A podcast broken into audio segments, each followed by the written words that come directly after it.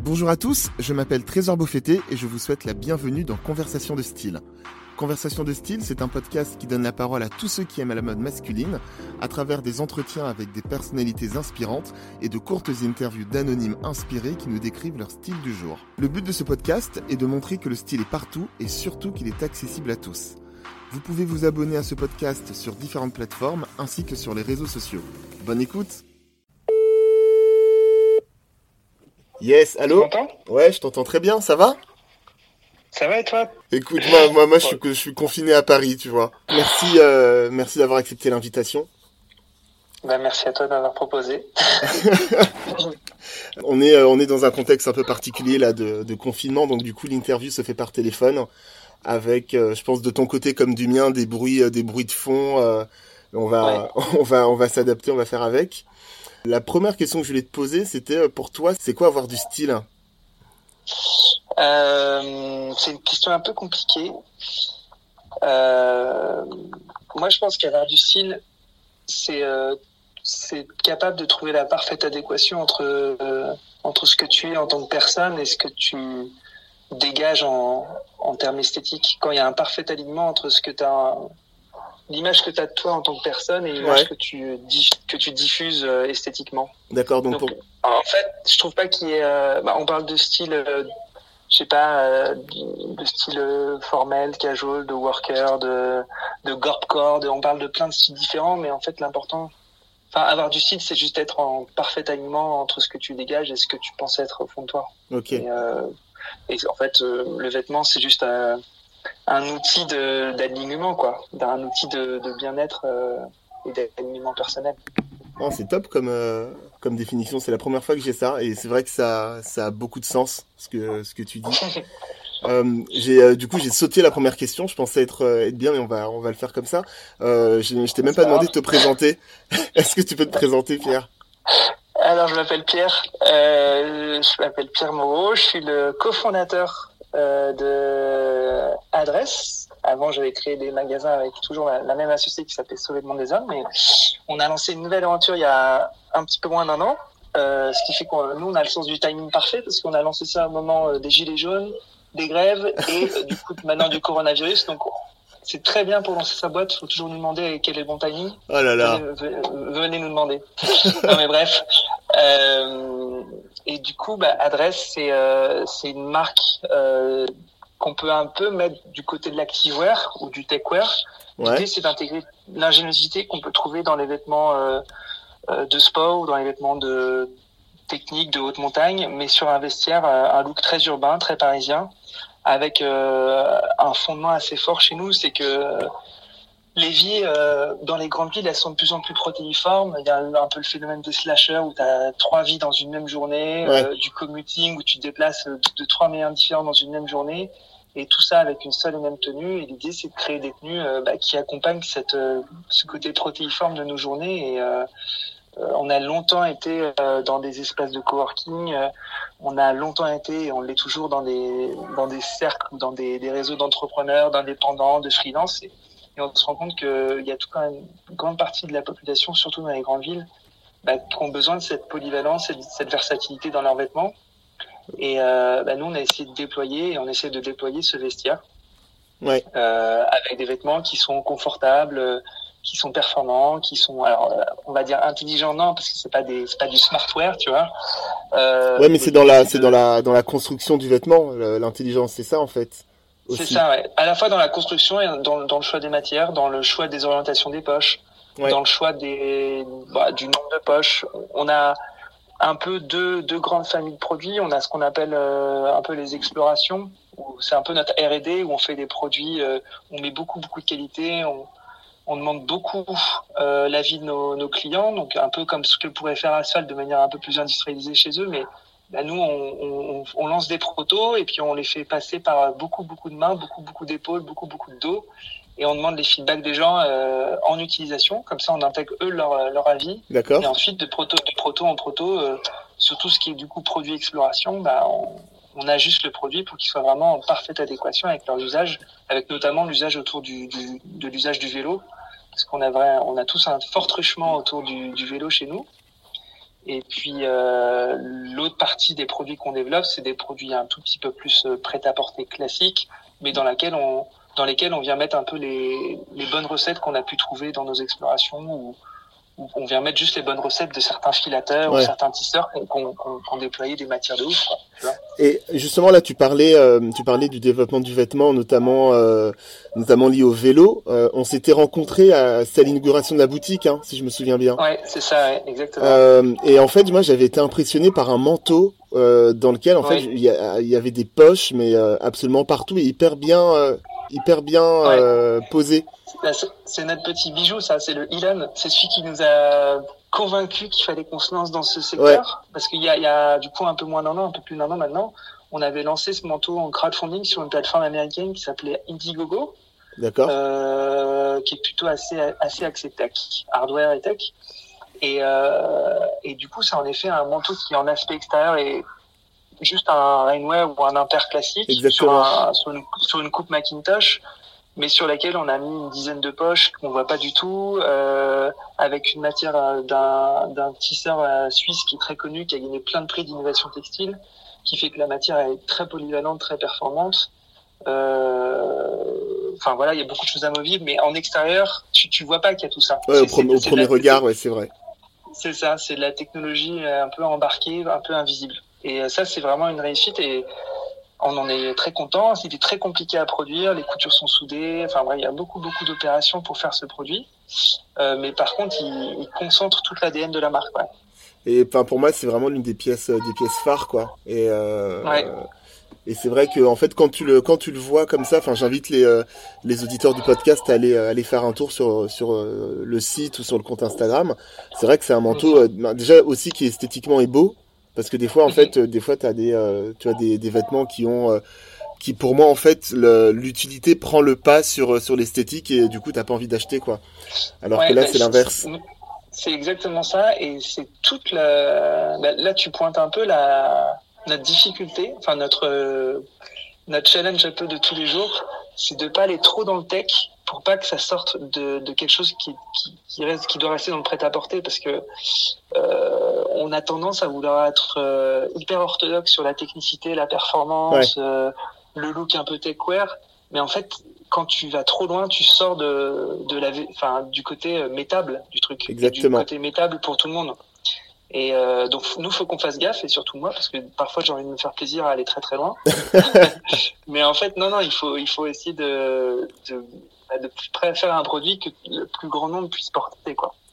Là, tu, tu, tu, viens de, tu viens de me donner la transition parfaite pour euh, la question d'après. Euh, quand tu dis euh, j'ai envie de me faire plaisir, toi, ton, ton style, tu le définis comment? Waouh. Alors, Aujourd'hui, là Non, dans, dans, non, dans la vie de tous les jours, parce que je pense que confiné, on est tous un peu en pyjama ou en, en vêtements un peu cool. Ouais, ouais. Écoute, bah, mon style de la vie de tous les jours, il a beaucoup, beaucoup changé depuis cette dernière année. D'accord. Euh, et il est euh, complètement indéfinissable. Alors, non pas que ce soit euh, de la prétention, c'est qu'en fait, comme je, je porte souvent les prototypes, okay. qu'on fait.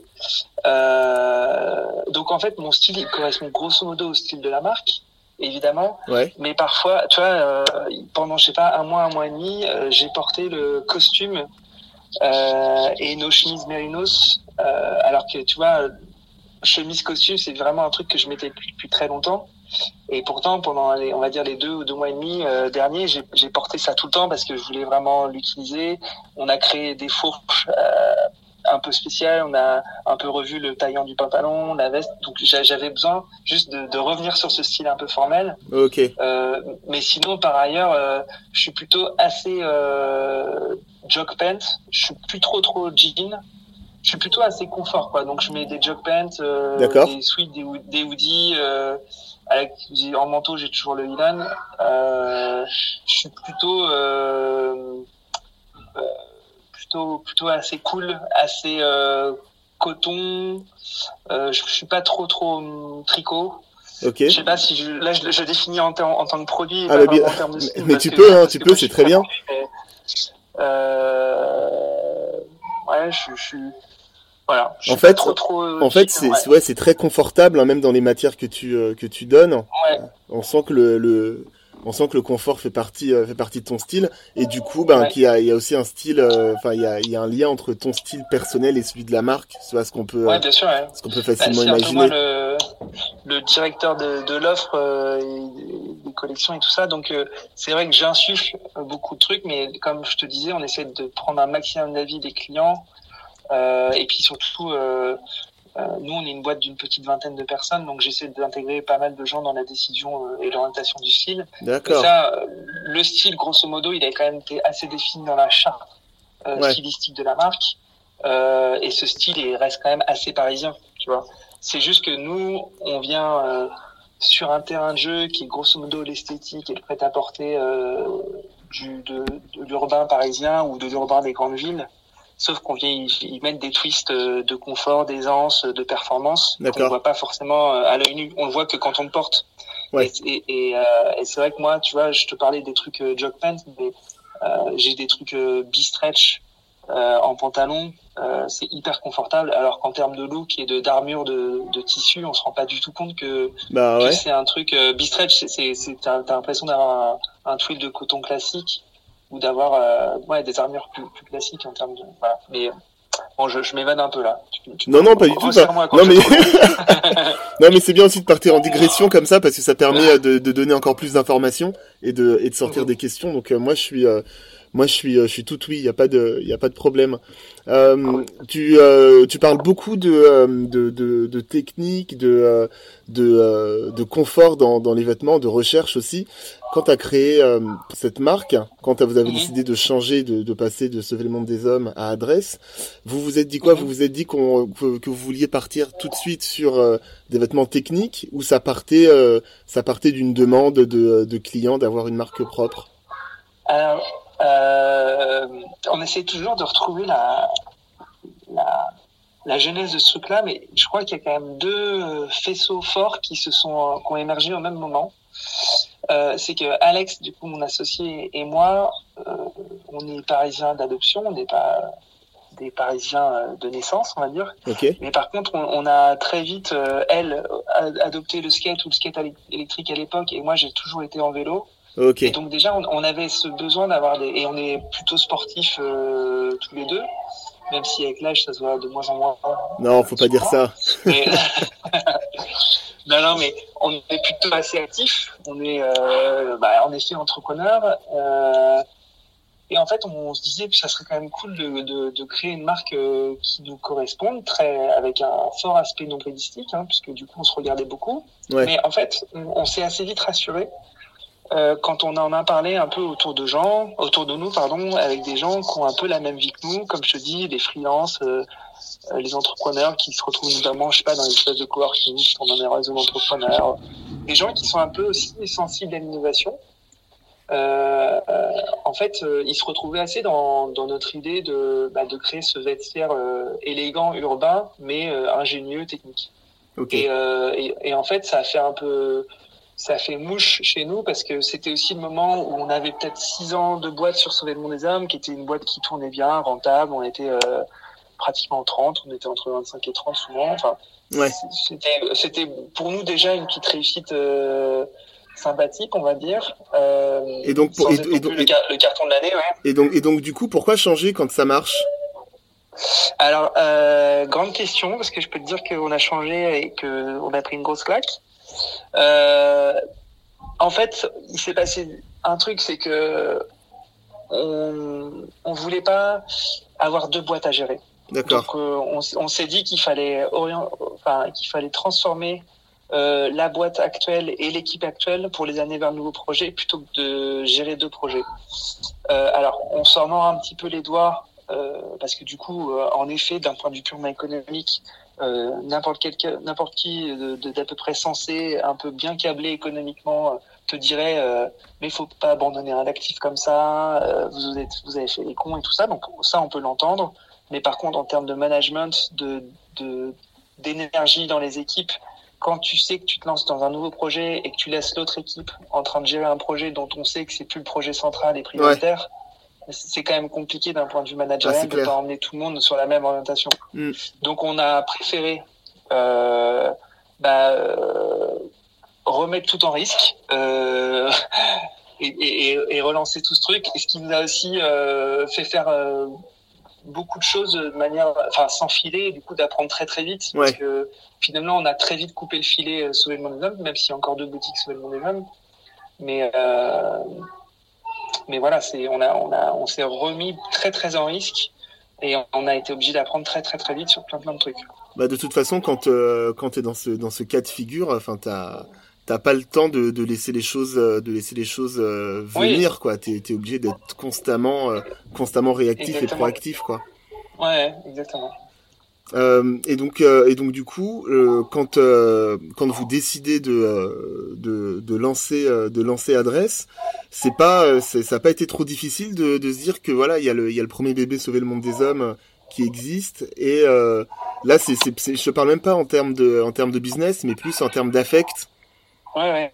Alors, très bonne question. Euh, avec Alex, nous, on était déjà dans le coup d'après. D'accord. Euh, et en fait, on est quand même très très convaincus. Alors c'est toujours peut-être le biais des entrepreneurs, tu vois, de, de, de s'auto-convaincre que ce qu'ils sont en train de faire, c'est génial et tout le monde en a besoin. Euh, mais du coup, on était, on était en train de se dire, euh, on rentre dans un marché, dans une typologie de, de gamme et de produits sur lesquels, euh, bon, en France, il n'y a pas non plus beaucoup, beaucoup d'acteurs, et on sent que c'est un, un soubresaut-marché assez fort. Et on s'est dit, mais c'est sûr qu'il faut qu'on y aille, il faut qu'on y aille vite parce que c'est sûr que tout le monde va vouloir y aller. Et en fait, euh, en effet, plein de marques commencent à sortir euh, des capsules commuting ou des capsules tech ou des capsules ingénieuses, tu vois, des, des trucs comme ça. toutes les marques s'y mettent. Ouais. Euh, et du coup, par, mais par contre, dans l'équipe, c'est vrai qu'on avait des gens qui étaient, qui sont des grands nostalgiques de Sauver le monde des hommes. Et puis même, nous, on a des clients qui sont, qui étaient très amoureux de, bah, de, de l'orientation, de la ligne éditoriale de la marque, euh, de Sauver le monde je veux dire, euh, du fait que ça soit un, un joyeux euh, bordel où tu trouvais des vêtements, des objets d'une multimarque. ouais, ouais, c'est vrai que le concept, le concept, est, le concept est fort. Hein. Ouais, et, et euh, donc en termes d'affect, Alex et moi, je dirais qu'on a, on est vite passé à autre chose. Euh, côté client et côté certains membres de l'équipe, ça a été un peu plus difficile. Ouais. Euh, euh, et, et, d'autant plus que euh, les codes de Sauver des âmes, c'était des codes assez rassurants, c'était des codes sur euh, un peu le côté gentleman's club où tu trouvais un peu tout et de rien, des livres pour les. Enfin, il y avait un côté très auberge espagnole, très sympathique, très très sécurisant. alors que là, on est un truc, où on est vachement sur de la techno, de la modernité, euh, du minimalisme, c'est des choses qui sont. Euh, ouais, c'est vraiment, c'est un peu à l'opposé, quoi. C'est à l'opposé. Ouais, c'est très et, plus exigeant aussi. Ouais. Et, euh, donc, euh, donc évidemment, la transition, elle, elle, a été plus compliquée que ce qu'on on a pu penser. maintenant, tout le monde est complètement, complètement à bord et complètement motivé, excité par, par ce qu'on est en train de faire. Et, mais finalement, en fait, la, les transitions de boîte, c'est, ça prend toujours plus de temps que prévu, même quand on, quand, même quand on, on est une petite boîte. Quoi. Ben, tu sais, les, les, euh, les, les, transitions tout court, en fait, c'est, euh, je pense que c'est, le, c'est le changement. Et puis pour te dire un truc un peu perso, euh, quand, euh, quand je suis venu à l'inauguration de la boutique, j'avais pas en mhm. fait fait le lien entre adresse et sauver le monde des hommes et euh, mhm. je sais que la première chose que j'ai dite quand je suis entré dans la boutique j'ai dit mais c'est, mhm. euh, on est dans la boutique Sauver le monde des hommes. Enfin tu vois. Ouais, bah, tu vois. Ouais. Et t'as et t'as ce côté-là quand même. Et après bon ben tu, euh, c'est limite en fait rassurant parce que je pense que le, il y a, y a, quand même ce, le fait d'avoir gardé le lieu physique, cette boutique, ouais.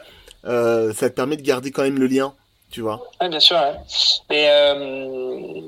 Là on a, on a un peu, on est en train un peu de finaliser les travaux. Les travaux sont faits un peu dans la longueur. On a fait des travaux à très faible budget, donc aussi on n'a pas pu notamment on n'a pas pu transformer littéralement le, le shop, tu vois. Donc, euh, je pense qu'il y a encore des codes qui sont encore là, des codes SMH de Sonozem qui sont un peu encore là, qui vivent encore dans la boutique, même si la boutique s'est transformée en adresse.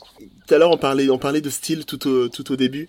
Euh. Moi, il y a une question que j'aime bien poser pour avoir, euh, pour avoir un peu le, le, le, le background des, des interviewés, c'est le, mm-hmm. le fait de, de savoir si tu as des figures de style Tu sais, est-ce que tu as des, des, des gens qui t'ont inspiré dans ta famille, dans tes amis, des, des personnalités connues qui t'ont qui t'ont inspiré au niveau de au niveau de ton style? Euh, Et ben, je crois que pas vraiment. je pense que j'ai dû être un peu en admiration euh, devant euh, certains mecs hyper stylés dans des films, euh, sans doute parce qu'ils chopaient plein de meufs dans le film. non, j'en sais rien, mais non, mais ça a dû être lié entre la réussite. Ouais. Et, et, ou en tout cas l'aura que pouvait avoir le personnage du film et son style vestimentaire. Après, je saurais pas te citer en particulier quelqu'un. Quand on était sur sur les mondes des âmes, c'est vrai qu'on était un peu plus sur des codes de l'héritage, donc on un peu comme les marques comme euh, Octobre Edition, bah, Malibaris ou, ouais. ou Asphalt, c'est des gens qui sont un peu dans le passé en termes en termes de d'iconographie, tu vois, d'icônes. Euh... Ouais, avec des codes très très, très cinématographiques quoi pour Asphalt par exemple. Moi je, je suis pas je suis pas du tout comme ça, on n'est pas trop comme on n'est pas sur ces codes là. Euh, moi tu vois, il y avait un truc qui m'a un des films qui m'a toujours euh, surpris. C'est Bienvenue à Gataka. Je sais pas si tu connais Non, ce film. Je, je connais pas ce film. Euh, qui est un peu, qui est, qui est une adaptation du, du bouquin de Huxley, qui est euh, le meilleur des mondes, euh, qui est un peu futuriste. D'accord. Où du coup c'est des tenues, qui c'est presque des tenues de pilote d'avion, quoi, ou des, de, de, de spationautes, tu vois. Et je sais pas, ça, ça même, même l'esthétique de ce film-là m'avait marqué. D'accord. Il y a Ethan Hawke et Jude Law dans ce film-là.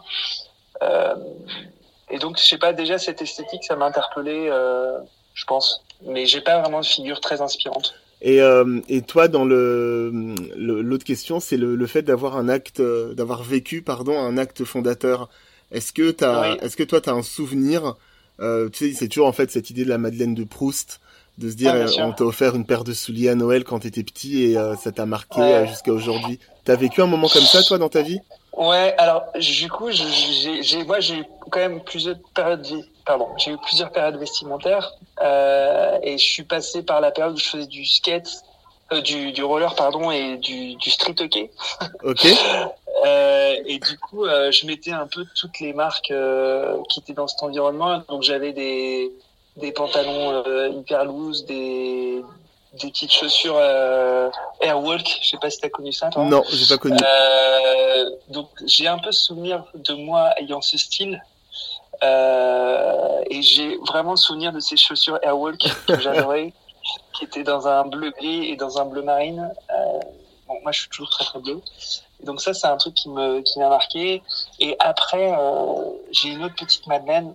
Euh, c'est que à l'issue de mes études euh, et même pendant mes études quand j'ai fait des années de césure et que j'ai travaillé ouais. bah, souvent j'ai travaillé dans des environnements qui avaient rien à voir avec la mode puisque j'ai travaillé à la Commission européenne au ministère des Finances euh, okay. dans des cabinets de conseil et, et en fait euh, c'était un moment où j'adorais me mettre en costume cravate quoi okay. Euh, je me sens je me sentais euh, le roi du monde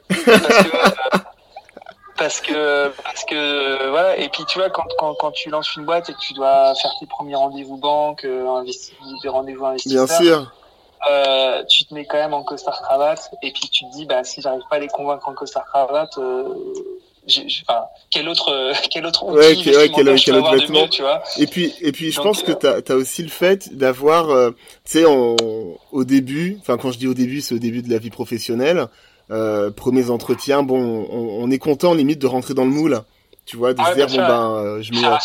exactement, tu vois, tu dis bon ben là c'est bon, je commence un peu à réussir, euh, j'ai été diplômé, Mhm. je fais mes trucs, et puis en fait avec le temps, tu essaies de te détacher de ces codes-là, et tu vois, euh, il y en a depuis, il y a de plus en plus de mecs euh, qui euh, qui laissent tomber le costume cravate pour les entretiens, et d'ailleurs j'ai vu une étude qui qui, euh, qui disait que le, le costume cravate, enfin les ventes de costumes étaient, euh, étaient en baisse depuis deux ans.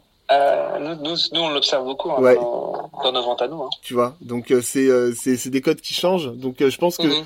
tu vois, il y a y a toujours cette Madeleine de Proust, tu vois, de dire ouais mon premier costume. Mais euh, je Mhm. pense que après c'est aussi une affaire de génération, mais c'est c'est quelque chose en fait qu'on qu'on délaisse de plus en plus pour justement être être dans des vêtements confortables comme Mhm. comme toi ce que ce que tu vends quoi.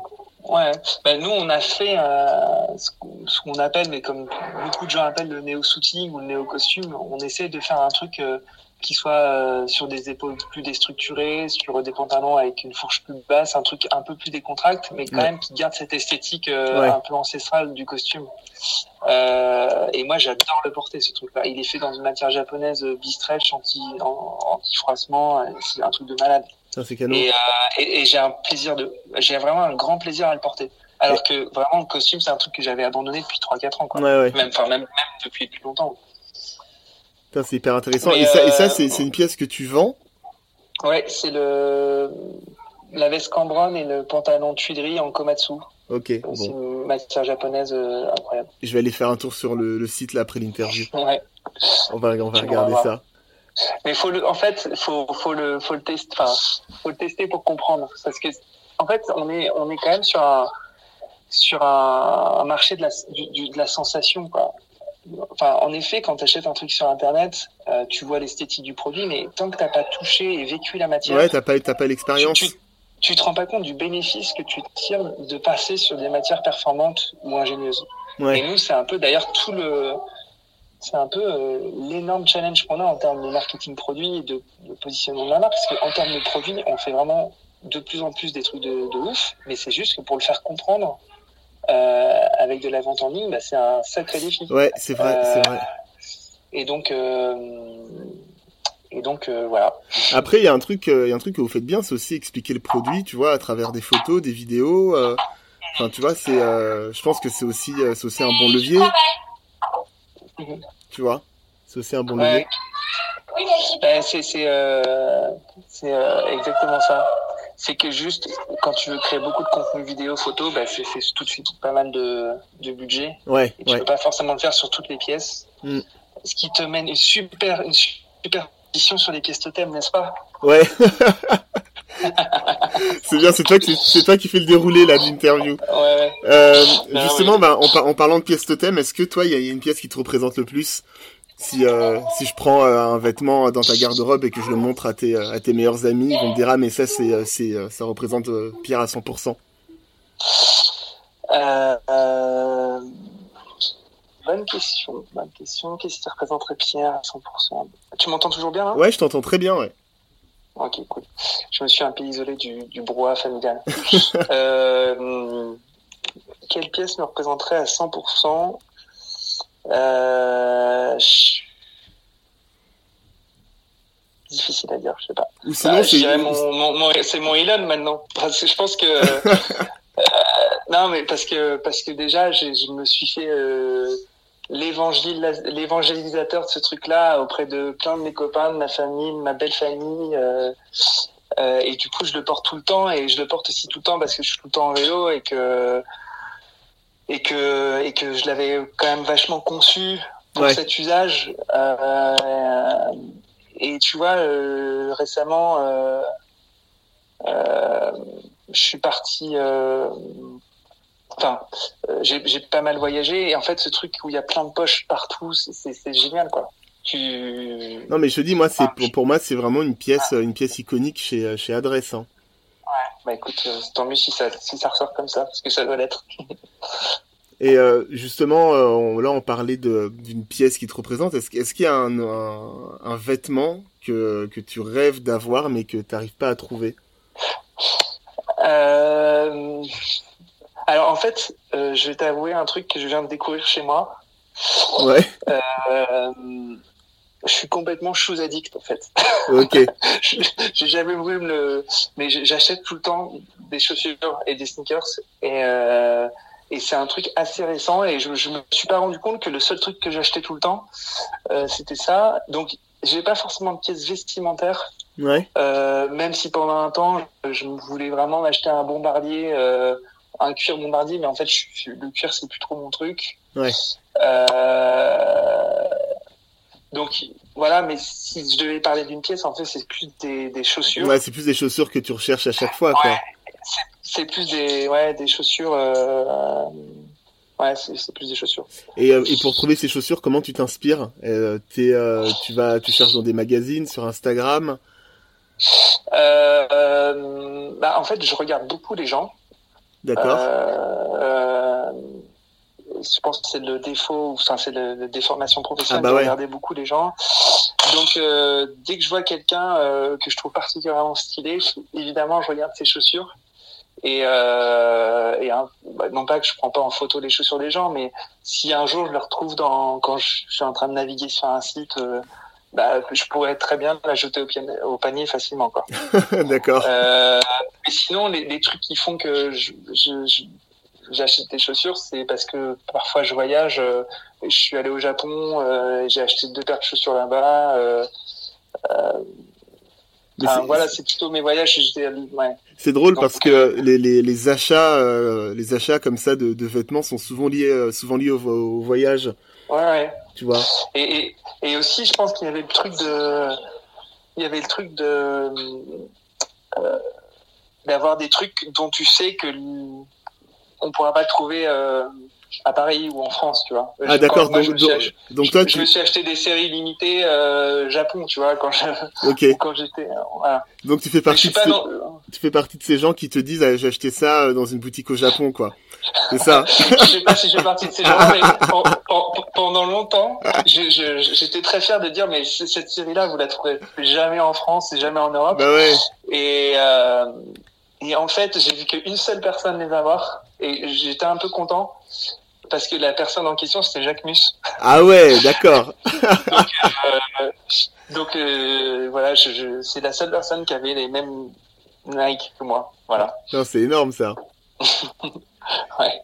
Euh, du coup là, tu parlais, euh, tu parlais de euh, de ton amour pour euh, pour les euh, pour les sneakers et, et juste avant, tu parlais euh, des euh, du fait que t'as as commencé à évangéliser ton entourage pour qu'ils achètent des produits euh, des produits adresse. Euh. Est-ce que toi tu tu juges que enfin tu penses que t'as une influence sur sur ton entourage? Oula, euh, une influence sur la manière dont il s'habille ou une influence tout court? Euh, Non, sur la manière dont ils s'habillent. Le reste, je pense que ça fera l'objet peut-être d'un autre podcast. Euh, alors, je pense que oui, euh, sur certains de mes amis, euh, qui sont les plus loin, euh, enfin, qui sont peut-être les plus désintéressés de leur style. En fait, ils- certains de mes amis, ils s'en remettent à moi pour choisir ce qu'il leur faut parce qu'ils pensent que j'ai un meilleur avis Ok. que eux-mêmes sur le style qu'ils doivent adopter. D'accord. Euh, donc j'ai j'ai quelques amis comme ça qui euh, qui m'envoient des photos des trucs qu'ils voudraient acheter ou quand ils veulent venir dans une de mes boutiques, bah, ils aiment bien que je sois là euh, pour les aider, pour les conseiller. Ok. Euh, voilà. Euh, par contre, je conseille. Enfin, ma, ma ma femme, elle me demande souvent mon avis sur la manière dont elle s'habille. Donc je pense que j'ai un peu une influence. Ouais, t'es euh, t'es la personne de ouais. confiance à qui on demande quand on a un doute, quoi. Ouais, ouais, c'est- ouais, c'est ça. Mais je me sens pas non, néanmoins dépositaire d'une autorité particulière, tu vois. Je pense pas avoir un, euh, forcément euh, un avis, une opinion plus valable que que, que d'autres. Ouais, mais après, en fait, les Euh. gens, les gens s'en remettent à toi de par, de par ce que tu fais, tu vois. C'est, Mhm. c'est, Ouais. et c'est assez flatteur, hein, de toute façon. Ouais, bien sûr, bien sûr. ouais. Carrément. Qu'est-ce que, qu'est-ce qu'on peut te souhaiter de, de stylé pour la suite? Au, niveau, au niveau business ou, ou perso? Euh, bah, écoute, euh, adresse, c'est quand même encore les débuts. Euh, donc, euh, il faut qu'on souhaite euh, et qu'on nous souhaite à, à l'équipe et à moi, à mon associé, que, que ça prenne, que ça marche. On fait tout pour. Euh, donc ça, c'est ce que je me souhaite le plus. Ok. Euh, c'est que cette nouvelle aventure euh, bah, démarre euh, effectivement et que tous ces petits freins qu'on peut connaître euh, depuis le lancement, bah, on puisse les mettre derrière nous pour enfin euh, faire tout ce qu'on a envie de faire et tout ce qu'on avait prévu de faire. Ok. Euh, voilà, et puis c'est ce que je me souhaite le plus de, d'un point de vue personnel. Euh, je me souhaite que que mon projet professionnel about- aboutisse correctement. Euh, voilà. Bon, bah, écoute, moi, je te le souhaite, je te le souhaite vraiment. Et euh, de toute façon, on essaie de, on essaie de, de se voir après, euh, Bah, avec après, plaisir. après ouais. cette période de confinement. Avec plaisir. Et ben euh, à bientôt. Yes, à bientôt. Salut. Salut. Merci d'avoir écouté ce podcast et j'espère vraiment que cette conversation vous a plu. N'hésitez pas à me faire un retour sur le compte Instagram Conversation de Style. Vous pouvez aussi vous abonner à ce podcast sur les plateformes habituelles en laissant un avis cool et un maximum d'étoiles. À très vite et d'ici là n'oubliez pas, les modes passent, le style est éternel.